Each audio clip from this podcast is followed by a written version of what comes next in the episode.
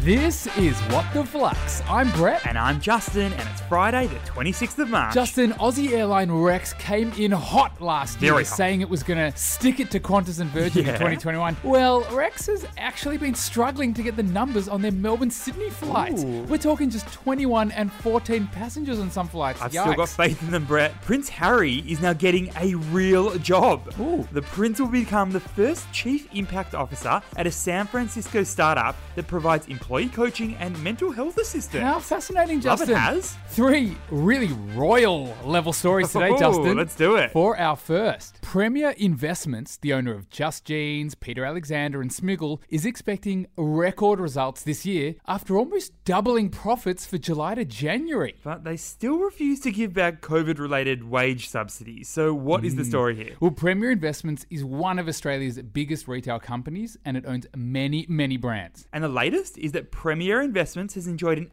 88.5% increase in their earnings. We're talking a whopping $238 million. But you know what's also true? The big numbers from Premier Investments have been helped in a big, big way by JobKeeper. We're talking over $52 million in JobKeeper to be precise. The same JobKeeper that Premier Investments refuses to return to the government. Not to mention refusing to pay rent for their stores during COVID lockdowns. So, what's the key learning here? PR spin is the shaping of a story or facts to support a particular view. And Premier Investments says the threat of future lockdowns is the reason they're holding on to the JobKeeper money. Sounds like some good old fashioned PR spin to me. Well, Premier reckons that JobKeeper is a bit like buying insurance in the sense that they've got an insurance policy and they can pay it to their people if the government says they have to close their doors again. And uh, what have other large companies done, Justin? Well, Nine Entertainment, Domino's, Super Retail Group, Toyota, they've all seen solid results and returned the JobKeeper money. AKA taxpayer money. So it's fair to say that Premier Investments doesn't have many supporters right now.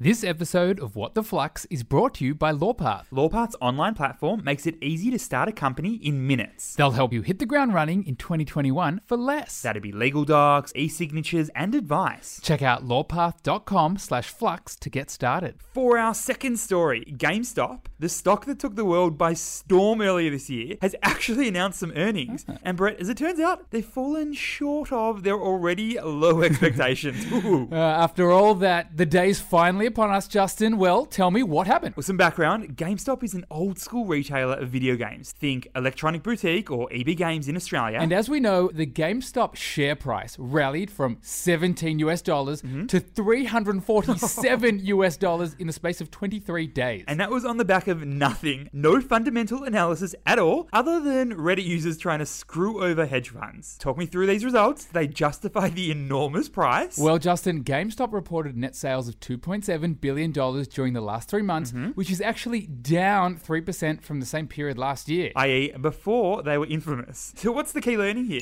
Fundamental analysis is a way to measure a company's value by assessing both economic and financial factors. Mm-hmm. There are qualitative factors, Think the company's brand, competitive advantage, and management. and there are quantitative factors. think the company's balance sheet, income statement, cash flows, etc. So, for all the positives and negatives surrounding GameStop, it'll be very interesting to see what happens next from its passionate supporters and investors. The question is, will GameStop's investors keep investing in the company for emotional slash social reasons? Or will investors start to focus on the company's fundamentals through more of a fundamental investment analysis? Well, Justin, the share price dropped 34% after the announcement, so um, good question. For our third and final story, when it comes to the music industry and streaming, revenue has hit an all time high, aka an AF. And Ath, anyone else still loving Levitating by Dua Lipa on repeat, by the way? Tell me more, Justin. All right, well, 20 years ago, physical slash in store sales made up 97% of all music sales. That's $23 billion.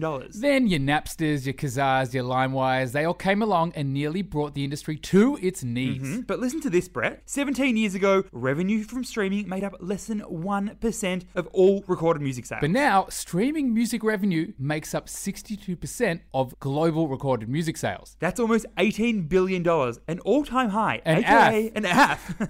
All right, now let's get down to business. Which names are leading the charge here, please? well, you've got your Taylor Swifts, Ah, I expected that. you've got your Drakes, Definitely expected that and one. you've got your BTSs, because ah, ah, in the star tonight. Really? Wow. Those are the three that were most popular and best selling global recording artists last year. So, what is the key learning here? For the music industry, in store sales are struggling, and money from performances have obviously taken a COVID break, meaning streaming is doing all the heavy lifting. Now, fortunately, Justin, the recorded music industry is in its sixth consecutive year of growth. cool, so we know there's revenue coming in from streaming, but where is it actually coming from? I'm talking paid subscriptions were the main driver of streaming revenues. Those subscriptions, we're talking Spotify, Apple Music, Amazon Music, Tidal, YouTube Music. They've changed the game for the industry, essentially flipping the entire sector's business model on its head in just a few short years. New and old friends of the podcast, we absolutely love having you with us every single day. And if you're enjoying it yourself, make sure to give us a five star rating and review on Apple Podcasts. That's a five star rating, and a review would be delightful this Friday. Thanks for listening, and we'll see you on Monday. Thank you.